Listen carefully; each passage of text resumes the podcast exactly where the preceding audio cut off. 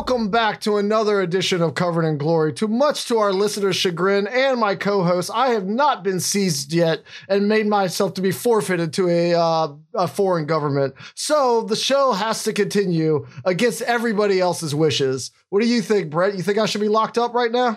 No, no. I just think that everybody should be happy that even though this is an audio medium, I do have lights on this week. So I'm not relying well, on natural I- sunlight to illuminate my screen. Well, you said you were going to bet your entire utility bill on Harry Kane scoring, and he came through twice. My boy came through. My boy came through. I said this was the bet that was going to get my lights back on, and voila, lights are back on. So let's go. Ask and yeah. ask and ye shall receive. What an amazing weekend in uh, the Premier League. I mean, we saw so much great action and so much movement at the top and the bottom of the table. That was one of my favorite weekends of the year to watch. Yeah, I mean, and I won. I started winning again, so I'm I'm cool with that. I don't really give a shit about anything else. I got some bets right after a long skid, so I'm I'm feeling good now. That's right. Both of us were profitable last weekend. You hit, uh, I mean, we usually cover this at the bottom of the show, but let's do some bragging right at the top. Four of your five uh, pints hit last week. Three of my five pints hit. You had a couple of plus monies in there. So you're up slightly on me, but both of us were profitable to start the month of March. I just, I can't keep losing to you, man. It's just, it crushes my soul. I need, I need wins. Uh, I need wins. Well, the, the listeners can't see it right now, but I'm drinking your beer as we speak. yeah, I mean, this is a big week. This is a big weekend here coming up for us. I got I got a couple of uh, I got a couple of safe, and I'm, I'm using air quotes here again on an audio medium. A couple of safe picks coming up at the end, just to try to make sure that I can just hang in there and try to get a fucking win, so you don't win again this month. well, let's see what happens because you got a slight lead, but uh, I've seen you go cold really fast. So oh. I still like my odds for the month. I'm a, I'm a roller coaster, baby. You just you just strap on and just figure it out if you're going up or down. All right. Well, speaking of roller coasters, let's jump right into this weekend's action with the number one roller coaster in the entire league right now, Tottenham Hotspur who are at Manchester United. Manchester United is fifth at 47 points. Tottenham is seventh at 45 points. This game is 12:30 p.m. on Saturday. United is plus 115. The draw is plus 250. The Spurs are plus 245. United minus half a goal stays at plus 115, and then the Spurs to get at least one point out of it move to minus 130. So the Spurs obviously continued their up and down form with a giant up performance against uh, relegation bound Everton on Monday in a 5 0 drubbing. You texted me afterwards that uh, Frank Lampard might not be the championship manager of the year next year because he might not make it to the end of this season. you still feeling really bad about your boy? I mean, technically, he's your boy. Um, but no, I mean, they, it was brutal last week. Um, I, I think, you know, it's one of those things where when you have a team like Everton that's clearly sliding, and you have an up and down team like Spurs, you you always kind of gravitate towards Everton were really bad. But and they were like, don't get me wrong, there were. And Donny Van de Beek, there was clearly a reason he was not playing at Manchester United. Um, but Spurs were also like really good. Like we're we're starting to see that that front three with Kulusevski now joining Son and Kane they're exciting. Like it's a, it's a really exciting attacking trio. We're getting back to last year's Harry Kane, where it was goals and assists. You know, playing beautiful balls through, breaking Son in behind the defense. Um, you know, we've kind of talked about how Son, in a lot of ways, he's not necessarily getting to quote unquote wash status, but he's becoming more of a poacher. You know, the guy that's running in the, the furthest attacking player ahead. And it really fucked Everton up last week.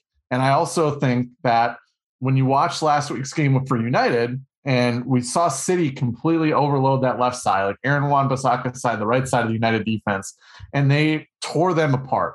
They combined on the left side, and then it was De Bruyne sitting alone, one on one with the great Harry Maguire, you know, coming on at the end of a ball and just putting in the back of the net. And that left side is where Son is going to be this upcoming weekend. So even though United are favored, I'm going with your boy Conte. I'm money lining the Spurs. I think that that that attacking wow. trio. I just think that I, I think this is a stupid analysis, and we might talk about this a little bit because I know you and I have opinions on Bruno Fernandes. I just think Spurs have better players at this point. Like, I, I mean, do you? Well, I mean, I saw a lot of what you saw in the United game last week. They continued to struggle against big opponents. They got run off the pitch 4 1 against City, and it really wasn't even that close.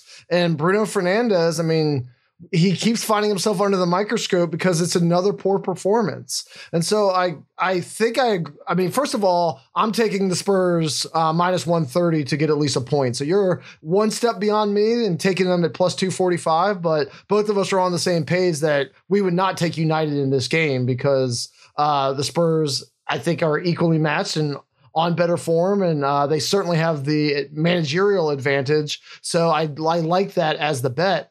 But I do, as you mentioned, want to talk a little bit more about Fernandes. I mean, it's not that United is without talent. Like whenever the odds shift too far the other way, I always take United and point out just how talented they are. And if it gets close to a coin flip, I always think their talent's going to win. Uh, but Fernandes, I mean, he was a revelation for them when he was acquired midseason two years ago. He's been one of their best players ever since, but he's struggling so heavy right now. And like last time we started talking about a star and called him somewhat wash, then Son came out firing goal after goal to uh, That's just wrong. like a thing for me, though. I shit on somebody and then they immediately have the best performances of career. So anytime I trash talk somebody, just be prepared to bet for them to do good things. Well, let's do cousin Sal and his uh, beloved Manchester United a favor here. Let's talk about Fernandes and let's talk about form. All right, so uh, I, for a guy for for so let me set Okay. you up for a Yeah. guy like for a guy like Fernandes at a top six club. Like if you if you have a star at a you know bottom of the table team, you're never benching them because you have no alternative to them even on their worst day. But the thing that make top six teams so powerful is the depth and quality and competition for uh, positions. And so even a guy who's been a bright shining light for you for two years, when he's on this of form, how much rope do they get at a top six club in your opinion? I mean, it's tough because I think I think what we we saw a lot of last year with Bruno. I I kind of it's one of those things where penalties fuck up our perception of a player's success. I think a lot, right? And so when you look with Fernandes last year, like he had 18 goals, he had 12 assists, but of those 18 goals, nine of them were pens. So we've seen that get stripped away, right? Because there's a bigger star, right? Like they're at a big club. You're talking about big club star players, all that kind of shit. Like Ben Ronaldo comes and he's taking pens and he's taking that source of goals. And I think part of the reason why, in my opinion, some of the glossy veneer around Fernandes has been stripped away this year with United is like he's just not scoring as many goals. You don't look at the raw numbers and people, you know, I think our human beings' brains are weird, right? Like we see the gaudy go numbers, you know, 30 goal involvements last year. And we're like, oh, this guy's a star. Like he's clearly built for Manchester United. But in all reality, I don't think he's the guy that's above being rotated out at this point, you know, especially depending on the match, especially depending on the opponent. Um, and a big reason that I kind of look at that is I, I've heard this before, and I'm probably stealing somebody else's thought. I'd be curious to get your take on it, like maybe a cross sport comparison somewhere. But Fernandes to me is not a ceiling raiser. He's a floor raiser. He's a team that makes like an average team good. He's not a player that makes a good team great, in my opinion. And a lot of it is because of the way that he plays. Like he hits a bunch of home run balls. He mostly acts as like a second striker, not really like a link up guy that like receives passes in dangerous areas or makes a ton where he's moving the ball like forward a ton. Um, especially with dribbling at his feet, it's mostly like he's just playing these long passes.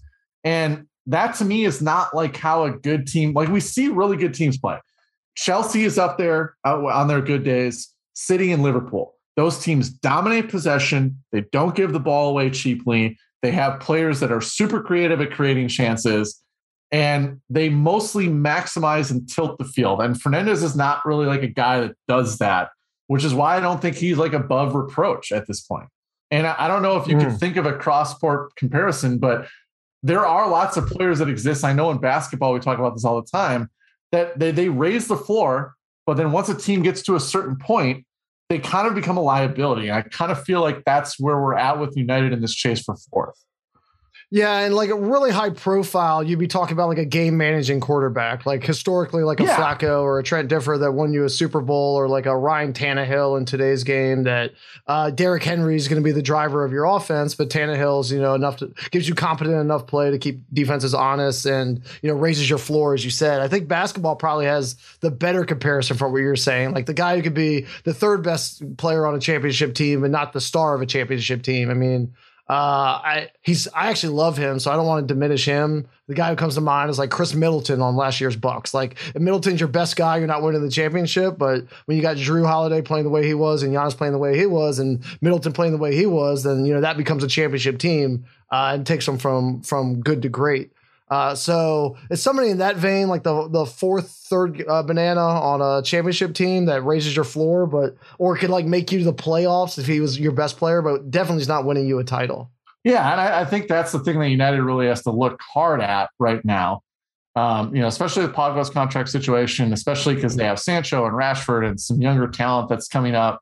Um, you know, they have to make decisions on Ronaldo. They're going to have some money to spend in the transfer market you know, if Bruno is kind of a, a, vacuum in terms of like he needs to do certain things, but those things that he does well don't always fit a team taking a leap, you have to really reassess maybe, maybe not necessarily how much he plays, but like where you play him, what you ask him to do, how you build a team around him. Like he's just not a guy that like a De Bruyne where you just throw him out there and he just does good shit all the time. It doesn't matter the system, it doesn't matter the team, it doesn't matter where they're at. Like De Bruyne is a great player. You put him in any system, you can put him in a lot of roles, and he's going to help your, your your club win, and you can build around him. And I think what we're seeing this year, especially like I said, with that kind of like rose-colored thing of he scored so many goals last year that were propped up by penalties, which, as we talk about all the time, penalties are very fluky. There's no direct correlation with like players being really good at them. Like you can maybe make a case that Jamie Vardy like is the type of guy that's really good at like just drawing penalties, but it, for the most part they're random. So a lot of Fernandes's goal generation last year was random. Like it was just he was the guy that was the penalty taker. You know, if they would have made Rashford the penalty taker, who knows, right? Like maybe he has 30 goal involvements last year, right? And we're looking at Rashford totally different right now than we are currently.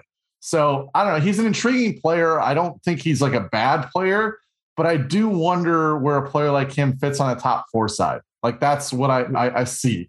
And with with yeah. the you know going against Spurs, Kane, Son, you know Kulusevski, there's a clear dynamic of what those guys do and how they piece together, and that's why I think they're generally a better team and they fit together well.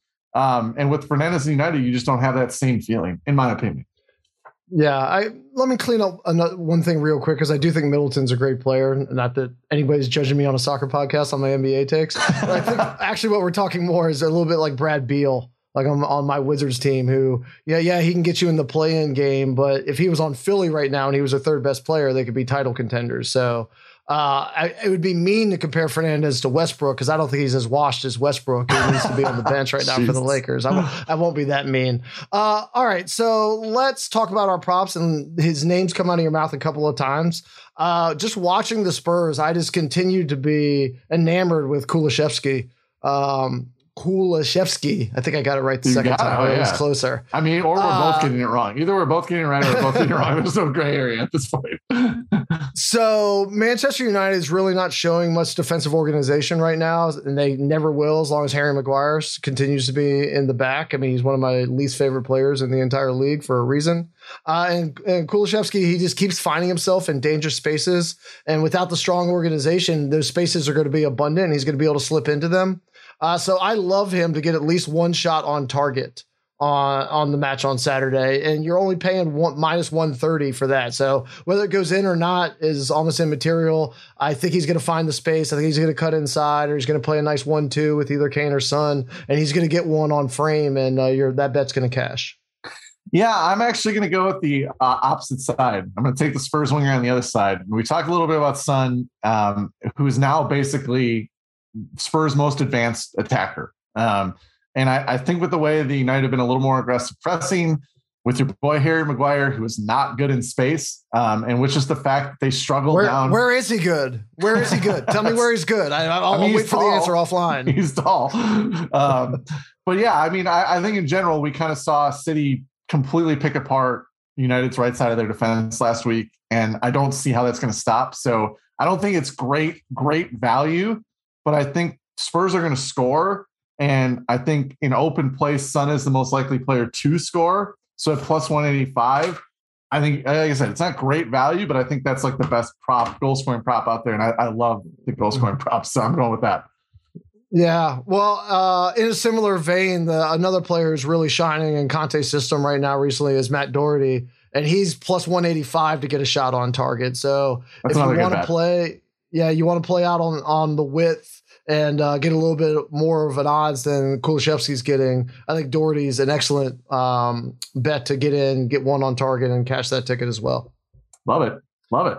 All, all right. Uh, let's move away from the marquee match of the week and through the rest of the rundown. So the next uh, game we're going to talk about is Brighton versus Liverpool. Brighton is 13th at 33 points. Liverpool is second at 63 points. This is the lunchtime game in England, which makes it bright and early for us here in the States. 7:30 a.m. on Saturday. Brighton is plus 550. The draw is plus 370. Liverpool is minus 205. Liverpool uh, on the spread at minus a goal and a half moves all the way up to plus 150. Brighton is minus 175. So uh, Brighton has lost the last four and gave up at least two goals in each game.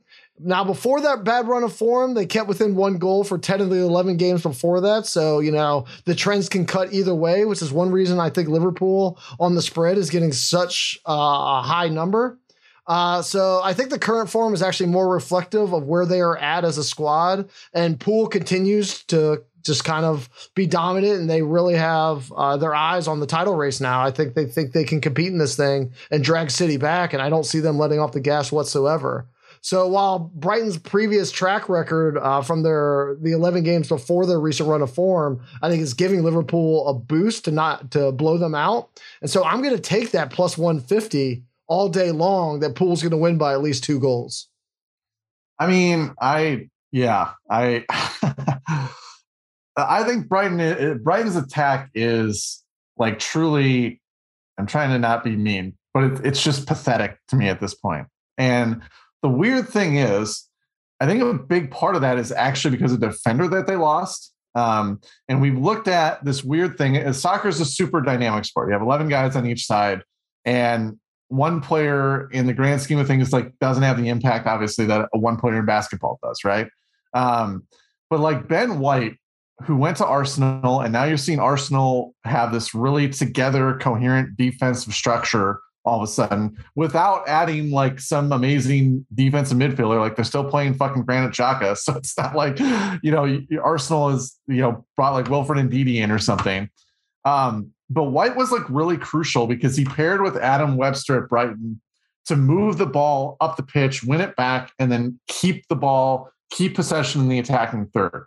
And without him, their defense has been worse. And and not only just like straight up have they given up more expected goals this year per 90 than they did last year, but I also think it's contributed to their attack. And I just can't see Brighton scoring against Liverpool when Liverpool's on a good day. And so for you to pick the two goals, we know what Liverpool's attack is like. It's ridiculous. They they can rotate players. It doesn't fucking matter. They're going to throw out three attackers that are unbelievable. Trent Alexander Arnold is awesome. Like, I think the one and a half, I'm going to be in, parking my money in the same spot there. But then the other thing is that clean sheet is somehow plus 175 for clean sheet win for Liverpool against, yep. I, like I said, a truly pathetic attacking Brighton team. And I like Grant Potter. I think he's a good manager at Brighton, but there's something weird and broken about this Brighton team. And I think Liverpool is going to just show you the huge gap between how good they are and how mediocre mid-table Premier League team is at this point. Yeah, I mean, every time I look at a Liverpool game, I look at the same two things. Uh, first, I just look at the odds. It's clean sheet win, a good team to do a good thing because they definitely qualify as that. And the other is uh, Trent Alexander Arnold assists. And Trent Alexander Arnold assists is only plus 175 now. He had one last game, but he's been kept off the sheet in the previous five. So the odds have been overly inflated given his reputation versus his uh, performance, which is a real shame because earlier in the season, it was one of my favorite bets along with Arsenal under corners. Uh, so now I got to dig a little bit deeper to find something worth backing other than the clean sheet win. So what I'm going with here is Salah to score first or last at plus 160. Uh, I obviously think Liverpool are going to get at least two goals in this game. And this is a, a way to get way better odds than his anytime goal scoring odds versus minus 110. So I think they are going to really struggle with Salah's pace. And he's been quiet for the last few games after scoring four and three. And I think he's going to find his way onto the score sheet. So if I get plus 160 versus the minus 110, and all I have to worry about is Brighton getting a last second, like, you know, uh, pity goal or Salah scoring the middle goal in a three or four goal Liverpool route, I'm going to take the, my chances at the enhanced odds and get the plus 160 over the minus 110. I like it. I mean, especially because I, I really think that last year's Brighton team had a chance to maybe control the game a little bit more. But I really think like this year's version of Brighton against what Liverpool is doing right now, it's just they're about to get run over. It just feels like they're just about to get run over right now. So solid goals in a game where they're about to get run over seems like a good bet. All right. Uh, let's see if we can find a couple more good bets right after this quick break.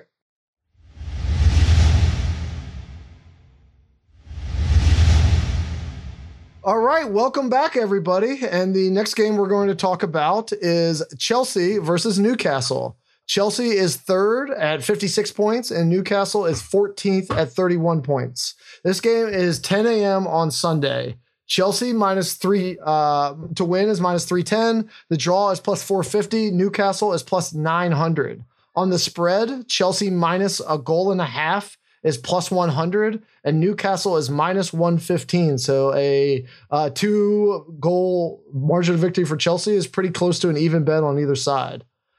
So Newcastle have won six of their last seven to leave the relegation zone firmly in the rear view. It happens to coincide with them opening up their wallets in January, and the results sheets now look like the top eight team they're going to be this time next year. And this match is a clash between two teams with questionable ownership heading in opposite directions due to government intervention. And if I could get close to even money for one of the teams, especially the one ascending, to not get blown out by a team having the strangest spell of any team off the pitch in the history of the Premier League, I'm going to take it. So I'm going to back Newcastle minus 115, and I'm just going to hope the British government doesn't seize my winnings. yeah, I mean, I I kind of look at this Chelsea situation, and you know, again, I'm I'm not we're not in the locker room. We don't know what Tuchel's saying, what the players are saying to each other. But in a lot of ways, you know, they're they're they're far removed. Like they have a job to do. They're players. Tuchel's a coach or manager, and whatever's going on around them, sometimes that it has a weird way of galvanizing a locker room. And they were good again today. I mean, the scoreline was a little bit flattering against Norwich. Norwich sucks, but this is another day with the news breaking today that they could have capitulated. They could have easily fucked up a result against Norwich away. Like it, it could have happened, but they hung three on them. They tra- they created chances. Um, and I, I know we, I don't want to like go negative on Chelsea here. I'm trying to stay positive. I like the Lukaku list looks that he throws out there. I like it when Werner plays. I like it when Pulisic plays. I like it when Havertz and Mount are out there. The combination of three out of those four is to me the best version of a Chelsea attack. And when if he continues to roll with that, I just think they're going to be incredibly tough to beat. And part of it is like what kind of if you if anybody watched the midweek stuff with PSG against Real Madrid, which I fucking hope you didn't because God was that a pathetic match. But you know, PSG rolls out three big time attackers, right? You got Mbappe, you got Neymar, you got Messi. But none of those guys defend without the ball. And you can't have the ball every minute of every match. And part of the reason why I think Chelsea is so good with the attacking trio that doesn't include Lukaku is those every player that I mentioned that's not Rom is really good in some way, shape, or form out of possession. Whether it's pressuring the ball or actually winning it back, that's a huge thing. And I think if they continue to roll with this, I can't trust Newcastle. They're playing Ryan Fraser is like somehow becoming their leading goal scorer. Joelinton starting every match. Like they have a Willock Shelvey midfield, and somehow this is working. Like I'm looking at the results. I have their XG table up right now, and they're actually their their underlying numbers look good. But I look at the fucking lineup and I'm like, how is this happening? There's no way this should work. So I I'm gonna trust Chelsea. Tuchel's my guy. I, I, like what he's doing. I, I, love the fact it may not be good for Chelsea long term with Lukaku's relationship with them. Um, but I'm I can't put money on Newcastle. Something just seems like the bottom's going to fall out at some point. This team is not as good as these results are. The play individual players aren't. Eddie Howe has never like been a manager that has been a guy that's like Kloppian in terms of how he can elevate a team's performance. So I'm taking Chelsea at minus 1.5 and minus 105. And I'm going to take one of those attackers that I really like. Havertz had four shots today. He's generally been looking really dangerous. He's a threat on set pieces as well. And this is a game where Chelsea's going to tilt the field. So plus 165 for Havertz as an anytime goal scorer. I really like it. I think this is a perfect match for him to float, find space, end up getting on the end of a ball and putting it at the back of the net. Yeah, I mean the galvanizing thing that you talk about is a, is really interesting. It's like it feels weird to compare the world champions to the moving major league but when he gives that speech about how everybody's against them and the owner uh, has been trying to tank the team and nobody wants them to win, and if they do, they're all going to be gone and laid out of there. And the only response he gives, he said, "Well, there's only one thing left to do. Let's win the whole fucking thing." Yeah. So I think there is an element of this in in Chelsea's team, despite everything that's going on off the pitch. Um, I mean, they're still the hardest team to score against in all of Europe by by both stats and the eye test. As I, I watch different games, um, in a knockout tournament, they're an absolute, you know, terror. And I don't think they can, obviously, I don't think they could catch City or Pool. But if you want to play a major league scenario, watching them repeat as Champions League uh, title winners by coming together in the face of all this adversity, I don't know. I mean, Hollywood might reject it as uh, a little bit too far fetched, but it's not a ticket I'd mind holding right now. In terms of this game, uh, I agree with every single thing you're saying about the um, the attack. You know, watching the the play without Lukaku is bringing all the feeling back to me about what I watched them do last year. Uh, they're just so fluid. The movement of Havertz and Mount and Pooley and Werner uh, combined with the passing of Ziyech and Reece James when he could stay on the field. It's just it's kind of a joy to watch. And while it's not going to lead to like Liverpool or City five six zero trouncings, I it's a nightmare to defend for ninety minutes. And I just find them in the right position over and over again. And then it's just a matter of finishing.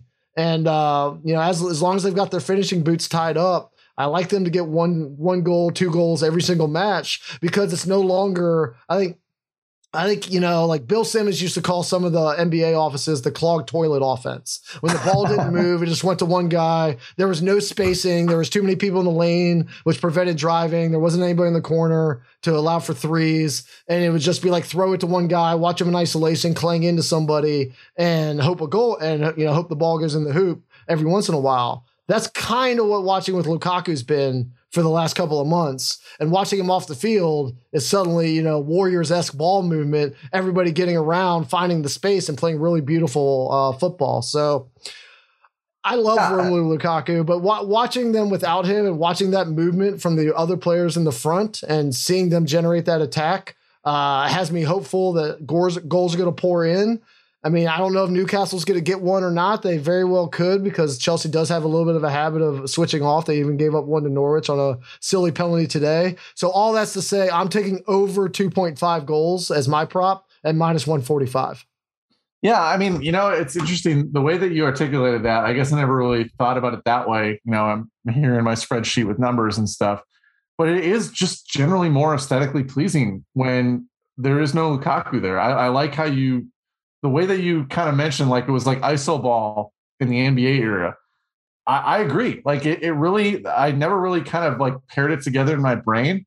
But when I watched him with Rom, it was just really stagnant and it just wasn't fun. It wasn't enjoyable. And like, even though Chelsea last year was winning because they were suffocating teams and winning one nothing, like there was a, an enjoyment of actually watching them play last year. And I think it was the, because of the fact, like you said, it's like this it's a it's a change from 2000 era throw the ball into Shaq to like 2016 Warriors when the two when the, when Rom's off the pitch. And there is something about that too, where like you don't necessarily have to, from an enjoyment stat uh, standpoint, see three, four, five goals from Chelsea to really appreciate the way that the non Lukaku players all come in and play together and it, it's just I don't know why it like took you saying that to like have that epiphany. But you're right. Like it's just it's generally more enjoyable to watch these guys cutting and making runs and playing one twos instead of just Rom standing at the top of the box, like waiting for someone to play the ball into his feet and then trying to turn and get a shot or play somebody in. Yeah, well, we'll see what sleeping in a hostel does to them when they have to play in Europe, but we'll see what happens. Uh, I am trying to keep sport and politics separate this week after going on my rant last week. So those who think I don't want to address the situation, I would say that's unfair. But after I kind of uh, pressed my limit last week, I'm going to take a week off from giving my reaction. But who knows? If Boris Johnson's playing striker for us next week, then I might have some opinions, and I might not be able to hold them back anymore. So getting over to Arsenal uh, versus Leicester City. Arsenal is fourth at 48 points versus Leicester City, who's 12 in 12th at 33 points. This game is 12:30 p.m. Eastern on Sunday. Arsenal is minus 200. The draw is plus 360. Leicester is plus 500. Arsenal minus 1.5 is plus 145. Leicester is minus 165. Leicester's been on a pretty decent run of form, uh, winning their last four mass- matches. And Arsenal's rolling as well, but I think excellent finishing in that last game really pumped up their goal total. And I don't see them blowing Leicester off the pitch. So it's really heavy juice to pay, but Leicester staying within a goal feels like the best bet on the board to me. So I'm going to take them plus one and a half goals at minus 165. Yeah, I, dude, Leicester is so weird, man. um, I don't think they're good. And, you know, last week against Leeds and my boy Jesse Marsch, um, you know, they it was another, it was like a classic Leicester game from this year. They were completely outplayed even before the goal. Um, so it wasn't like one of those things where they score early and then Leeds piled on a bunch of chances. Like it was pretty amazing that Leeds didn't score. Yeah, I think the XG overall, like Leeds had like two or 1.9 expected goals, and um, Leicester had 0.5. So it was a very clear win for Leeds. It just luck didn't go their way. And that's kind of how Leicester has been this year. And it's really like kind of the slide that they've been in really the last like 18 months.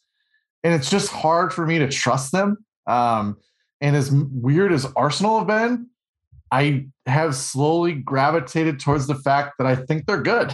I, um, I know they're going to finish fourth. What a weird thing to say. The team that's finishing fourth in the Premier League is good. Uh, super analysis, Brett. Um, but I, I do generally think I trust um, Arsenal to get a result here. I'm not sure how it's going to look but I just don't see at home against Le- a Leicester team that has just been so underwhelming to me that Leicester is going to be able to really like keep it super close. I, I could see them capitulating. I could see this being a draw. Like this one seems a little bit all over the board, but I don't want to ever put money on Leicester. is basically the yeah. point. Um, and so for me, I would I'm going to kind of pay up a little to just take Arsenal at minus 0.5 at minus 193. I know it's not great juice, but like I trust them to win. I don't know what the scoreline is going to look like. Could be 1 0, could be 3 2, could be 4 2, um, could be 3 0. Um, but I, I feel more confident if I'm going to put money on the spread to put it on Arsenal. And, you know, with that in mind, um, I don't really see this. You know, Arsenal gave up over an expected goal to, to Watford of all teams um, in the last match. And so I think to me, both teams are going to probably end up scoring. Leicester does have attacking talent. They got Jamie Vardy. They got Harvey Barnes. They got Iheanacho. You know, Youri Tielemans is a really good attacking midfielder. Maddison, you know, there, there's talent there in the attacking third for Leicester to get a goal. And Arsenal has been better defensively, but they're not airtight. So the, the prop bet I like is actually probably one of my favorite bets of the week. And that's Arsenal to win, but both teams to score at plus 195. Because I definitely see this being a 2 1, 3 2 kind of game I don't see this being something where Arsenal scores and sh- sets up shop and shuts down Leicester. And Leicester is definitely not getting a shutout unless it's a complete fucking fluke. So I kind of like that. It's it's actually probably one of my favorite bets. It will be in my five point pickup. well, this is super fun. We're on the opposite sides of stuff this week because uh, my prop is under 2.5 goals plus 130. Uh, the way I view this, I mean, we already talked about Arsenal uglying up games and, and winning that way. And I think that trend kind of continues. I will say, gosh, I hate admitting this. Um, I said I said in a show earlier this season that like Arsenal just don't have guys that I, I like watching historically. um, or currently. And just watching Saka last week, I was I was I was leaning forward. I was getting excited every time he touched it. I thought he was electric, and obviously he's young and continuing to develop. So, besides just the keeper, Ramsdale, they might have a guy that I actually like watching. Don't tell anybody. I hope this isn't being recorded. Uh, but in, in this particular game, uh, I really don't like either team. Unlike you, I don't like either team to get to three goals. And so if I don't like either team to get to three goals, then it's just 2 1 and 2 2. I have to sweat out. So I love getting plus money at plus 130 for what I feel are six of the seven most likely score lines that the game's going to end at. So we're going head to head on this one, and we'll see what Arsenal does for us. Yeah, and, and again, uh, you know, this is kind of a match. This is like an anything can happen match to me. Like I wouldn't be surprised if this was zero zero, or if this five four, or if Leicester scored like four goals on 0.5 xg. Like it just seems like a lot of things are at play but I definitely could see a window where your bet hits just because these teams are not like they're not juggernauts, you know. They're they're not great teams. Like Arsenal is good and Leicester is like a mid-table team, so variance is very well at play. So there are a range of score lines that hit your bet. I don't I don't know which one's going to turn out. I guess we'll find out over the weekend, but I, I can see why we're on complete odds because I could just see the range of outcomes in this game being all over the fucking board. Yeah, and, and this is one of my core betting philosophies. If the variance is that high, take the one that has a plus next to it. Uh, yeah. So I'm getting yeah. plus 130 on six different score lines, and I think they're all highly likely. So, I mean, I'm not going to hit that every time, but I think I'm going to hit it often enough to be profitable in my portfolio. For sure. Uh, all right, last game to talk about, and this one is at 4 p.m. on Monday with the time change. We're finally getting happy hour games, Brett. It's awesome. It's glorious. uh, so Crystal Palace is 11th at 33 points, and they are playing Manchester City, who of course is first at 69 points. Crystal Palace is plus 850. The draw is plus 450. Man City is minus 310. Manchester City minus a goal and a half is minus 105, and Crystal Palace is also minus 105. So they are calling it an outright coin flip for Manchester City to run away with this one. Uh, interestingly, Crystal Palace beat City in the reverse fixture in October, which I think a lot of us have forgotten because it's the game that caused City to go scorched earth and ran off 12 straight victories after that to break away from the pack and seemingly walk the league until Liverpool started to claw, crawl them back a little bit. But, you know, recently Crystal Palace has had a real hard time hanging with the top teams, even though they found themselves solidly in the middle of the table thanks to their ability to produce results against everyone else. In their last 12 games versus non top seven teams, which is the big six in West Ham this year, they have seven wins and five draws. So points every single match, which is why they find themselves far away from relegation, solidly in the middle of the table. At that same time period, though, they lost all five games they played versus those same top seven teams. Um, I see no reason that should change against the best team in the world. And so then it's just a matter of how much Manchester City wins by. City strikes me as a team that needs to invent challenges to keep themselves sharp during such a sustained run of dominance year after year after year. So I think they'll be seeking a bit of payback. And if I can improve my odds by 200 points to take them by to win by at least two instead of one, it's just too enticing to pass up. So give me Manchester City minus a goal and a half. Also, give me over 1.5 times. João Cancelo takes my breath away in this game. That scissor kick volley against Manchester City actually made me yelp out loud. I mean, what a freaking player. Yeah, man. You know, I thought Aaron Ramsdale was getting the most love on this pod, but really it's João is João is overtaking the. I mean, Conor Gallagher, Lord and Savior. Yeah, we get all that, but Cancelo, Cancelo has stolen your heart. He really has. Um, he is, and he's awesome. I mean, he really is. Though, like he has been um, one of the most unexpectedly awesome players to emerge in the Premier League here, as far as total enjoyment of watching him play. At least once a match, you, he does something, makes plays some kind of ball or makes some kind of play where you're like, "What the fuck?" Like it's, it's just it's so, it's so impressive. And I think part of that is like with City, the way that they've created a role for him to be so involved in the attacking third. You just don't get fullbacks other than Trent Alexander Arnold or Reece James when he plays in a back three that can basically sit and live in the attacking third. And I think that's part of the reason why it's really hard for me to see in this reverse fixture Palace hanging in again because there's just too many weapons. Like Cancelo sitting in the attacking third, De Bruyne is back, Phil Foden is you know one of the most electric young stars in the ma- in the game, and we barely talk about him because he's surrounded by so much talent City. You know they're going to rotate guys in, and you can see Sterling or Mahrez or whoever they're going to come back on, into the fold and start starting eleven. So it's just it's impossible for me to ever bet against City. You know, Grealish came back and looked really good in the Manchester Derby. Like it's it's embarrassing how many talented good players they have playing for the best manager in the world. So as much as I'm not super thrilled about it, I got to take the spread at minus 1.5 uh, at 1.5 and minus 105. I think that's the play. It's impossible to bet against City for me. And then somehow, some way, City, one of the most dominant defensive teams in the world, is getting plus money for a clean sheet win. Like yeah. the only two, the only two, the only two teams that have produced more than one expected goals basically in the last month or, or sorry, in the new year have been Southampton and Spurs. Southampton has been weirdly good against City because they have this aggressive, coordinated press with Hasenhüttl. It's kind of fucked them up. I haven't figured it out, but it's been weird for them. Palace don't do that.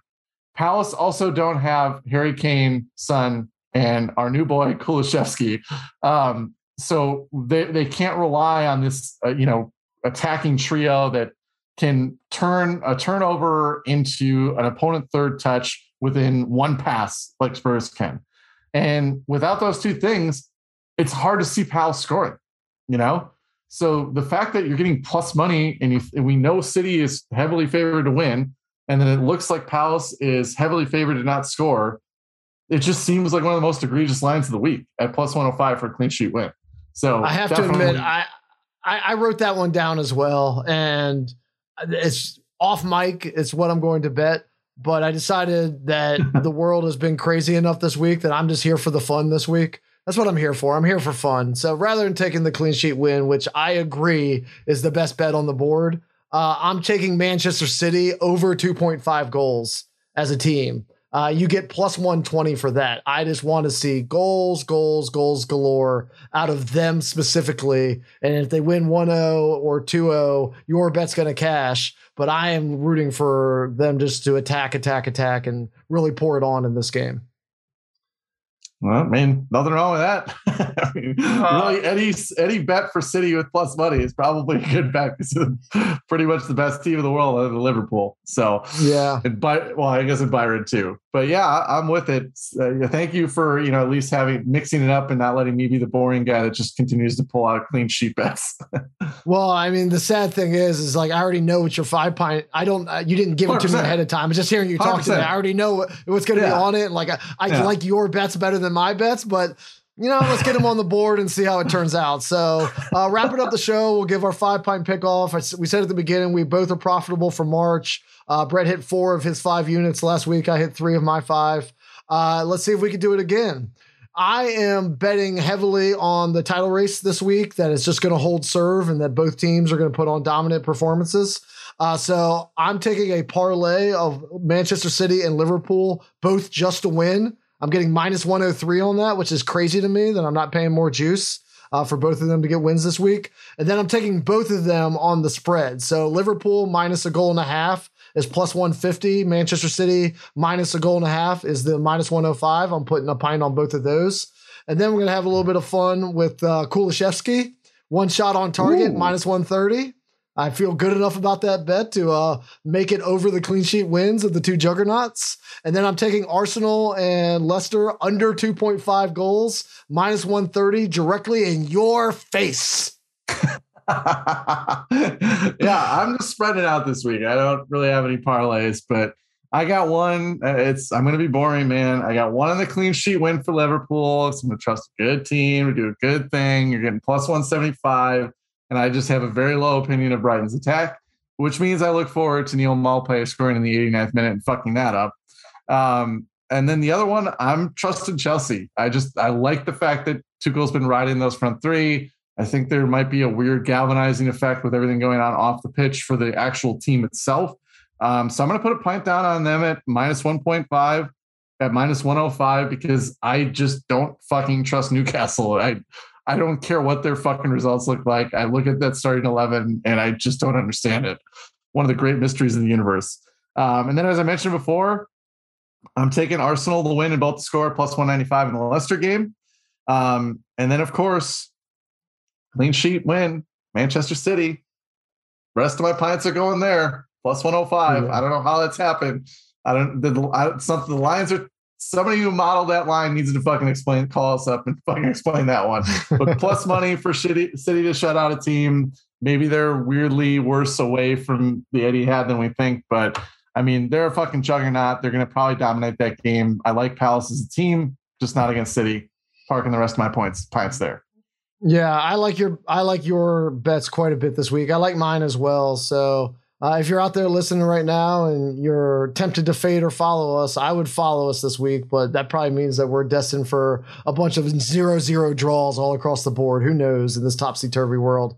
Uh, all right, so let's see what happens on the pitch this week, and let's see what happens off the pitch to see uh, to see if Chelsea is allowed to continue on existing as a club. Yeehaw! I will say one thing. I will say. Obviously, I, I wish what happened to Chelsea didn't happen, and today's been a, a crazy day. But it was almost all worth it for one comment that I saw. I think it was on Reddit when uh, people were kind of talking back and forth about the the sanctions that happened today. My favorite comment that I saw was if they're going to take away everything Chelsea owns, then watch out Spurs because we've owned you for 30 years. Almost made the whole thing worth it. Great, great line from that random internet uh, troll. Shout out to random internet trolls. Shout out to random internet trolls.